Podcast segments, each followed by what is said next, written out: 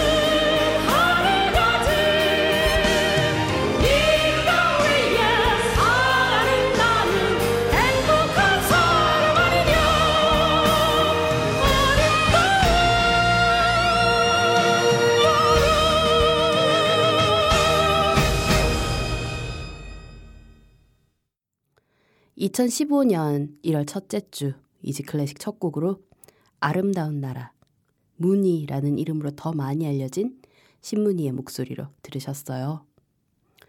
이천십오 년의 첫 번째 이지 클래식이네요. 새해 맞이 다들 잘 하셨나요? 이지 클래식과 함께, 그리고 우리 이지 클래식 청취자 여러분들과 함께 또 다른 한 해를 시작하려니 감회가 새롭습니다.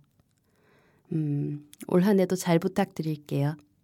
최선을 다해서, 진심을 담아서 여러분들께 좋은 메시지, 그리고 시간이 지나도 좋은, 시간이 갈수록 더 좋아지는 클래식 음악들 많이 전해드릴게요. 전하는 말씀 듣고 올게요. 잠시만요. 지피지기면 백전백승. 취업도 사랑도 우정도 효도도 성공은 모두 나를 아는 데서부터 시작되죠. 넌 어느 별에서 왔니? 실용심리학 소설 어느 별에서 왔니에 김연경 작가가 알려주는 내 영혼의 지도 읽기. 우리 아이는? 우리 남편은? 아, 내 남자친구는? 무엇보다 나는 왜? 알고 싶니? 그렇다면 들어봐. 팟캐스트 어느 별에서 왔니? 김연경 작가의 애니어그램 성격 유형 이야기.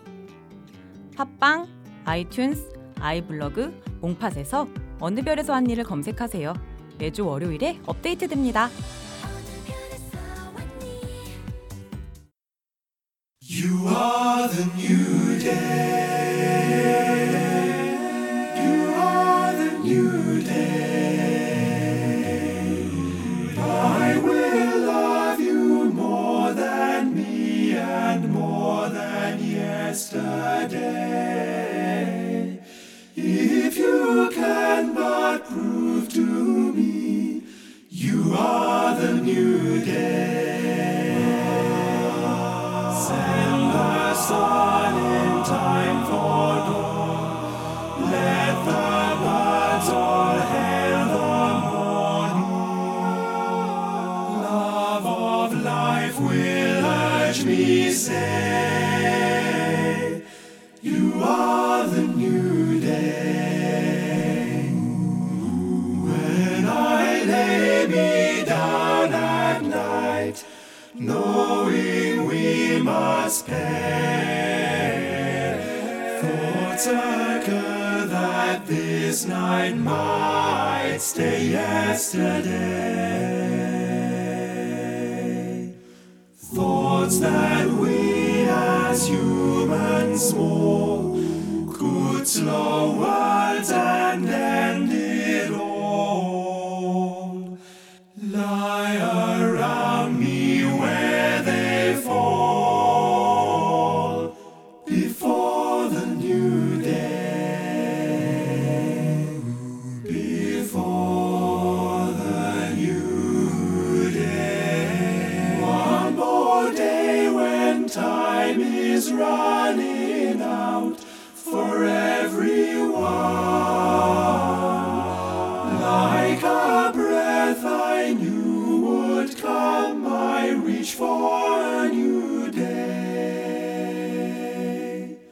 Hope is my philosophy, just needs days in which to be.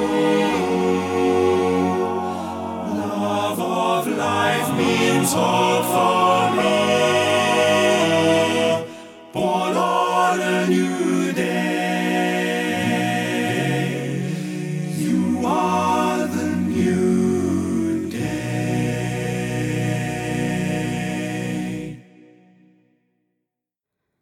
광고 후 들으신 곡은요, 킹스싱어스의 목소리로 You are the new day 들으셨어요.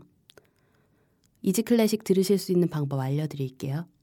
안드로이드 휴대전화 사용하시는 분들은 구글 플레이스토어에서 팟빵, 쥐약 어플리케이션 다운받아서 이지 클래식 검색하시면 들으실 수 있고요.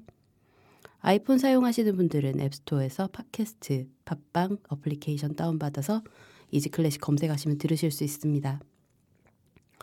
피씨에서 접속하시는 분들은 팟빵 사이트에서 이지 클래식 검색하시면 되고요. 새로운 플랫폼인 몽팟에서도 피씨와 모바일 웹 버전으로 스트리밍 서비스 이용하여 이지 클래식 들으실 수 있어요. 방송에 대한 질문, 건의사항은 메일로 보내주세요. 이지클래식뮤직 골뱅이 지메일 닷컴 easyclassicmusic 골뱅이 지메일 점 컴입니다. 방송 업로드 공지 및 이지 클래식의 새로운 소식들 만나보실 수 있는 트위터 계정은 이지 언더바 클래식이고요. 페이스북 페이지는 페이스북 검색창에서 한글로 이지 클래식 검색하시면 됩니다. 트위터는 팔로우, 페이스북은 좋아요 누르시고 이지 클래식의 새로운 소식들 쉽게 만나보세요. 아이튠즈 팟캐스트와 지약 어플리케이션에서는 간단한 선곡표 바로 확인하실 수 있고요. 팟빵 어플리케이션에서는 선곡표 지원이 되지 않아요. 하지만 팟빵 웹 버전에선 확인 가능하시고요. 그래도 선곡표 궁금해하시는 분들을 위해서 블로그에 자세한 선곡표 올려드리고 있어요. 선곡표가 궁금하신 분들은 이지클래식엠 블로그스팟 닷 케이알로 찾아오시면 됩니다. 많은 관심과 참여 부탁드릴게요. 이번 주 이지클래식은 이십 세기 최고의 마에스트로라고 불리우는 지휘자 헤르베르트 폰 카라얀과 함께할 예정이에요. 카라얀의 연주 하나 듣고 본격적인 카라얀 이야기 들려드릴게요. 오스트리아의 작곡가 프란츠 폰 주페의 경기병 서곡, 헤르베르트 폰 카라얀의 지휘, 베를린 필하모니 오케스트라의 연주로 듣고 돌아오겠습니다.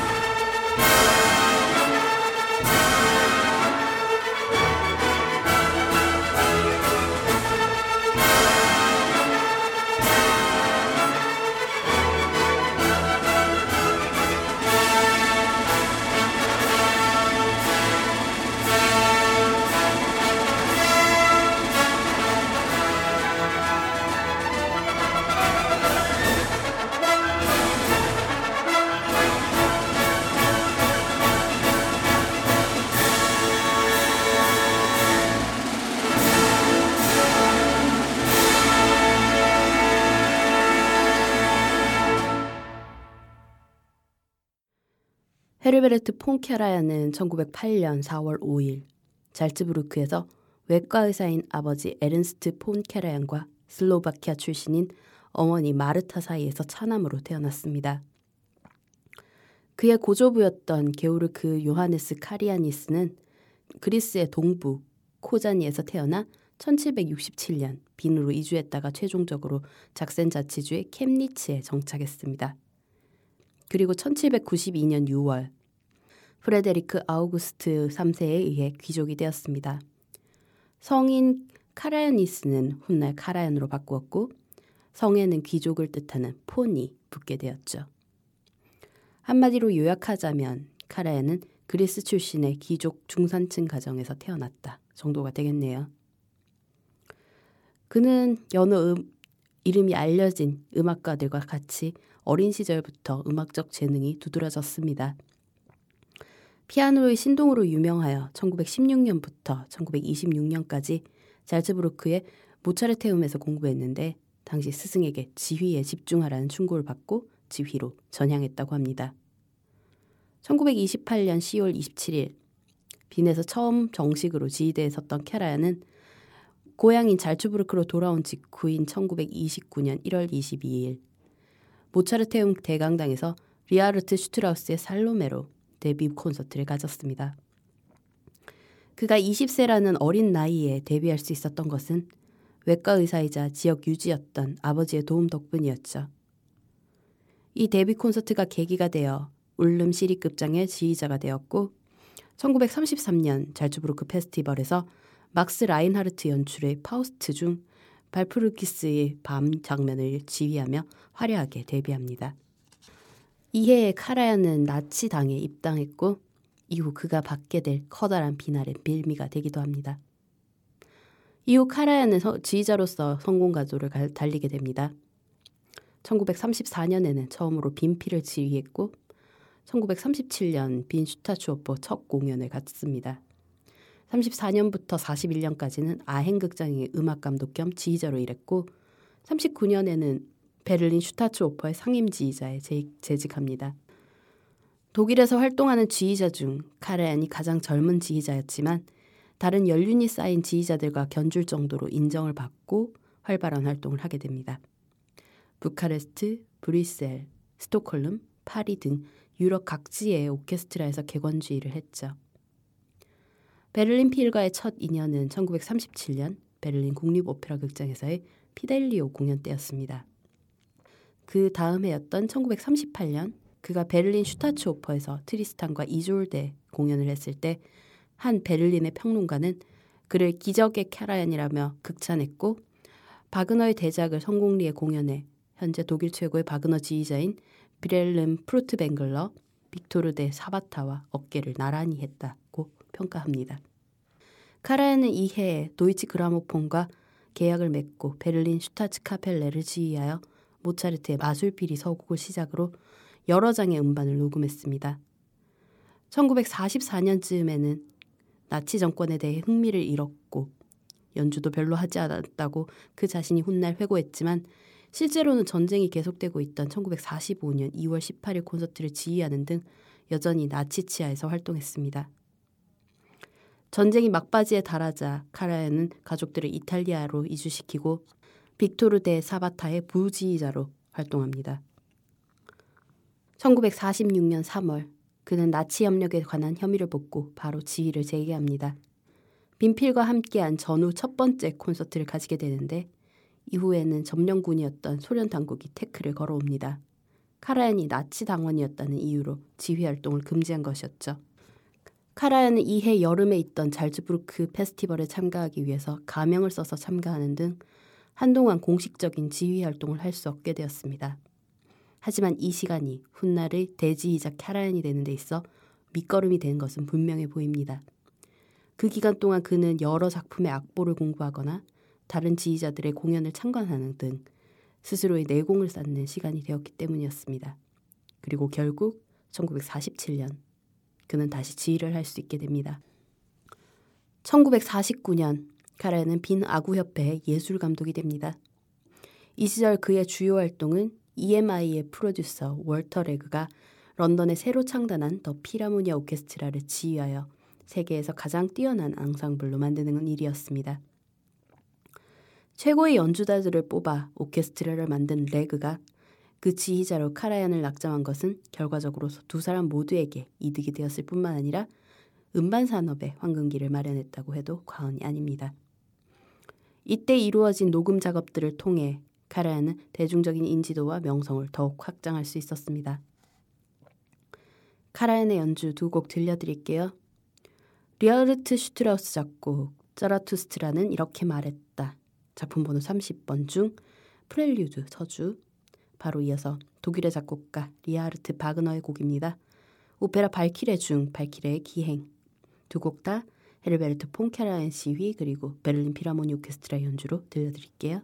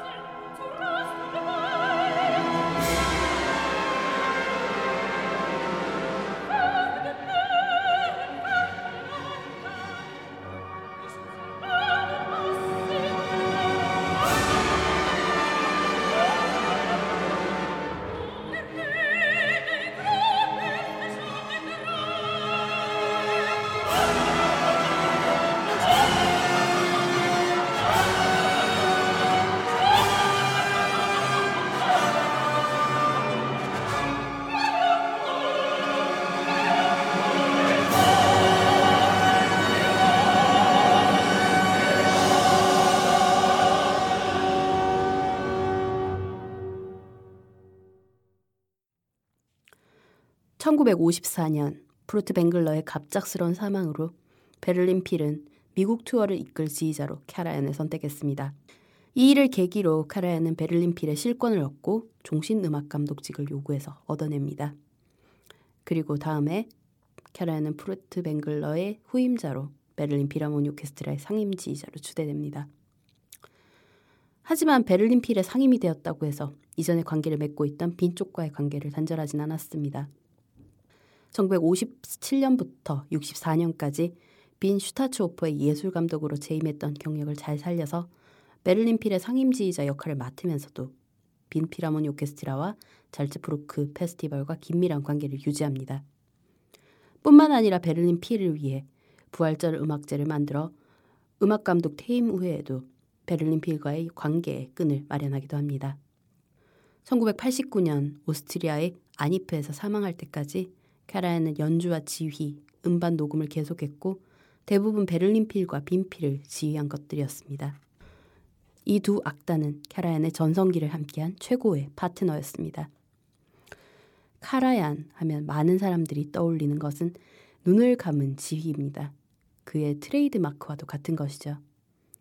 물론 만년에는 수술 후유증과 불편한 몸 때문에 다시 눈을 뜨고 지휘하기도 했지만 많은 사람들의 기억에 남은 카라얀의 모습은 눈을 감고 춤을 추듯 지휘하는 모습일 겁니다. 이 눈을 감고 지휘하는 모습은 카라얀이 만들고 싶어하던 이상적인 오케스트라에 대한 욕망의 상징적인 모습이기도 합니다. 카라얀은 종종 생각 속의 이상적 오케스트라와 눈앞에 놓여있는 현실의 오케스트라를 합일시키려 한다고 말하곤 했습니다. 이 눈 감은 지휘는 지휘자와 오케스트라 단원들 사이에 교감이 완전해야만 가능한 것이죠.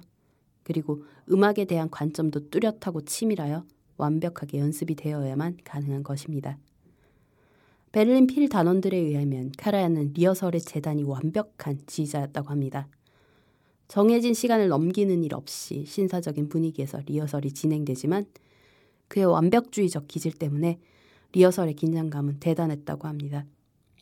악장 미셸 슈발베와 토마스 브란디스, 클라리넷 수석인 카를 라이스터 등 이십 대, 삼십 대의 젊은 천재들을 영입하여 자신의 수족 같은 악기로 만들었고 이들을 통해서 꿈의 오케스트라를 실현합니다.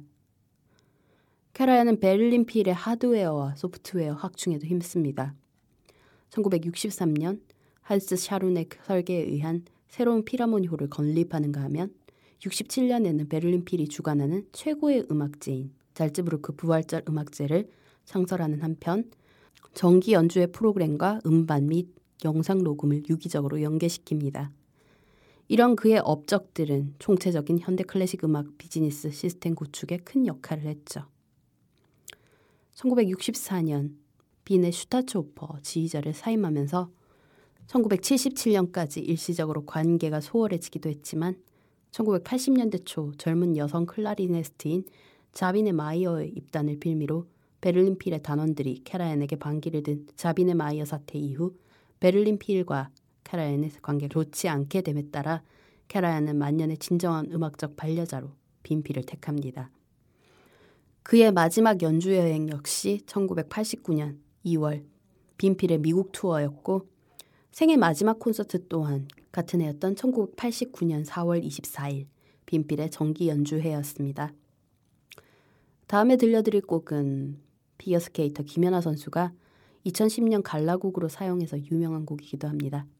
주일 마스네의 가극, 타이스 중 명상곡, 카라얀의 지휘, 더 필하모니아 오케스트라 연주를 들으시고요. 바로 이어서 소프라노 레온틴 프라이스의 노래, 카라얀의 지휘, 빈 필하모니 오케스트라 연주로 구은호의 아베 마리아 들려드릴게요.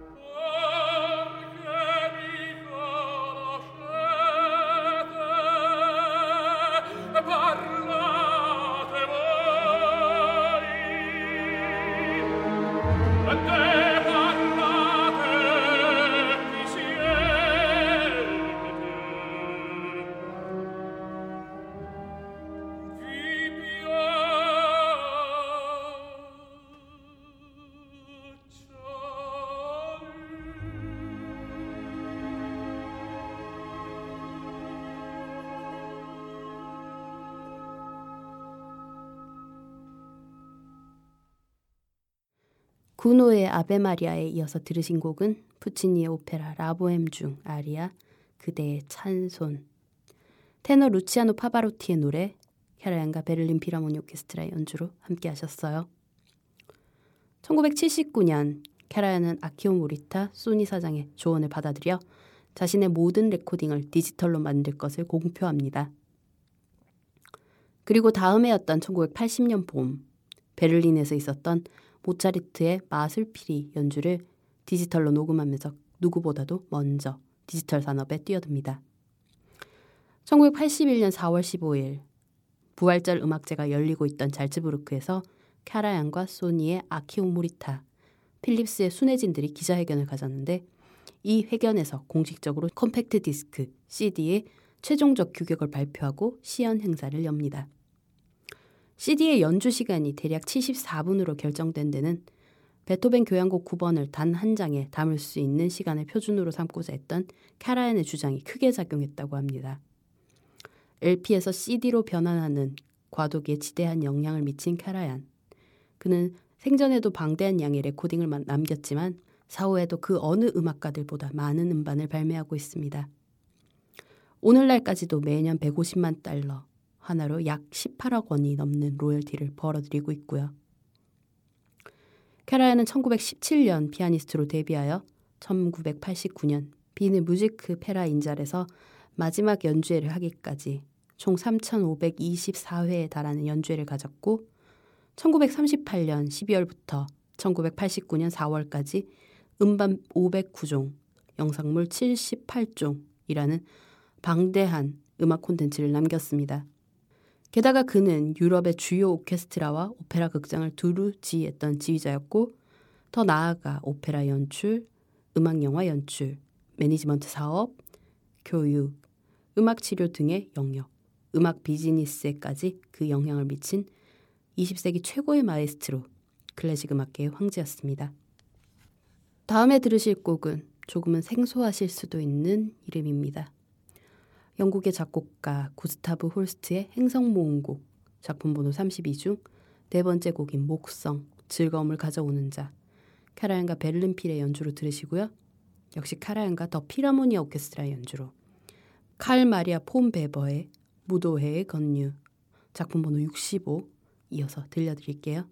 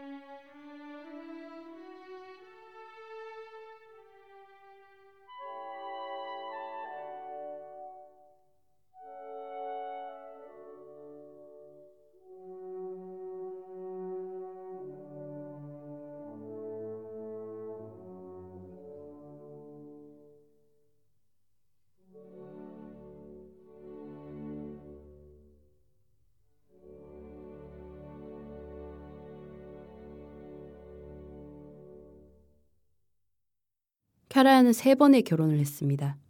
삼십 세가 되던 천구백삼십팔 년 그는 오페라타 가수인 엘미 호게를레프와 결혼했었는데 사 년 만에 파경을 맞고 맙니다. 천구백사십이 년 세계 이 차 대전이 계속되던 그 해에 카라얀은 두 번째 결혼을 했습니다. 재봉틀용 실을 생산하는 사업체 사장의 딸이었던 그의 아내는 그녀의 할아버지가 유태인이었기에 사분의 일 정도 유태인으로 간주되기도 했습니다. 상대는 아니타라고 불리던 안나 마리아 자우에스트였죠. 그리고 천구백오십팔 년 아니타와 이혼한 카라얀은 세 번째 부인인 프랑스 모델 엘리엇 모레와 결혼합니다. 카라얀은 그녀와의 사이에서 두 딸 이사벨과 아라벨을 둡니다. 그리고 카라얀의 나치 당원 활동 이야기를 빼놓을 수 없겠죠. 음악적 업적과는 별개로 카라얀의 개인사를 말할 때마다 끊임없이 논란이 일어나는 이유는 그가 정치 강령이나 반유태인 정책에 공감한 것은 아니었지만 거기엔 일종의 미필적 고의와 같은 그의 태도가 있었던 것으로 판단되기 때문이었죠. 어떤 이들은 카라얀을 두고 이십 세기 음악사의 멤피스토, 일신의 성공을 위해서 영혼까지 팔아넘긴 출세지상주의자라는 혹평을 합니다. 그가 나치에 자진입당한 것은 부인할 수 없는 명백한 사실이고 훗날 형량을 줄이기 위해서 입당 시기를 속이기까지 했던 것을 보면 당시 생존을 위해서 어쩔 수 없이 부역했던 다른 예술가들과는 경우가 다른 것이라 판단할 수 있겠습니다. 카라얀의 두 번의 이혼과 세 번의 결혼, 나치당 입당, 그리고 자율적이고 민주적인 베를린필 단원들의 시스템과 충돌하여 고집을 부리는 제왕적 지휘자로서의 모습은 한 인간으로서는 분명 실망스러운 부분입니다. 그의 음악적 성과와 음악성을 대조해보자면 더더욱 그렇고요. 하지만 그렇다고 해서 그가 남긴 음악적 공적은 부인할 수 없습니다. 레코드 시대를 맞아 그가 남긴 방대한 양의 레코딩 덕분에 클래식 음악이 대중화되는 데 한몫했던 것도 사실이고 아날로그 시대에서 디지털 시대로 넘어오는 데 큰 역할을 했던 것도 부인할 수 없는 사실이니까요. 오늘 마지막 곡으로 베토벤 교향곡 삼 번 이플랫 장조 영웅 작품 번호 오십오 중 일 악장 알레그로 콤브리오 준비했어요. 헤르베르트 폰 카라얀 지휘 베를린 필하모니 오케스트라의 연주로 들려드리며 인사드릴게요. 평안한 한 주 보내세요.